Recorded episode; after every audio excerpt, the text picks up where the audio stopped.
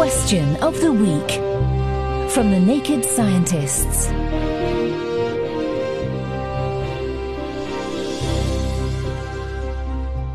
Hello and welcome to Question of the Week. I'm Eva Higginbotham and I've been given a fighting chance to answer this question from Charlie. Humans have adrenaline for our fight or flight situation.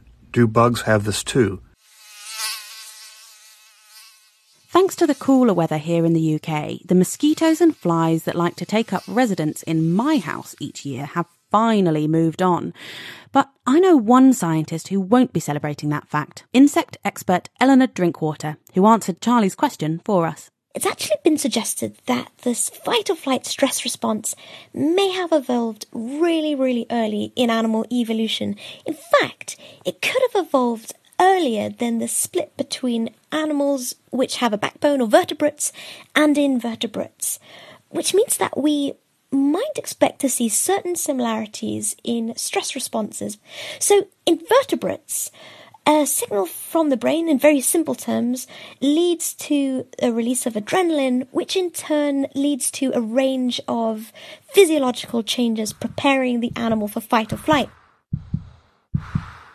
heart racing, rapid breathing, sweaty palms, all a normal response to stress in humans and caused by adrenaline. But what happens in invertebrates? Well, first of all, we don't see adrenaline, but we do see other hormones which appear to perform a similar function. So, in invertebrates, one of the key hormones for this is a hormone called octopamine. This hormone is released in the invertebrate brain as well as into the hemolymph, essentially an invertebrate equivalent of the bloodstream. So from the hemolymph, the octopamine is found to affect a wide range of tissues, including the heart, the airbags, the sensory organs, and on top of this, it also causes a release of stored hormones which lead to fat reserves being mobilized, allowing the invertebrates to prepare for rapid activity. So there are remarkable similarities in how humans and invertebrates prepare their bodies for this fight or flight response.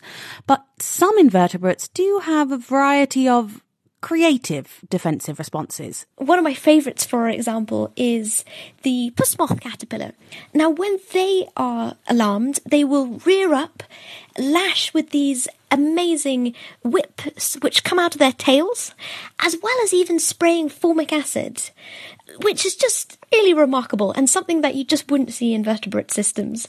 So even though you get certain similarities in the kind of physiological preparation for fight or flight between vertebrates and invertebrates, invertebrates still have a lot of really fascinating and specific tricks up their sleeve. Thanks, Eleanor. Next week, we'll be pondering over this question from Joe. My question is about drinking water. We drink gallons of the stuff in a lifetime, but which is better for us, hard or soft? So, what do you think? You can email chris at thenakedscientists.com, find us on Facebook, tweet at Naked Scientists, or join in the debate on the forum. That's at thenakedscientists.com slash forum.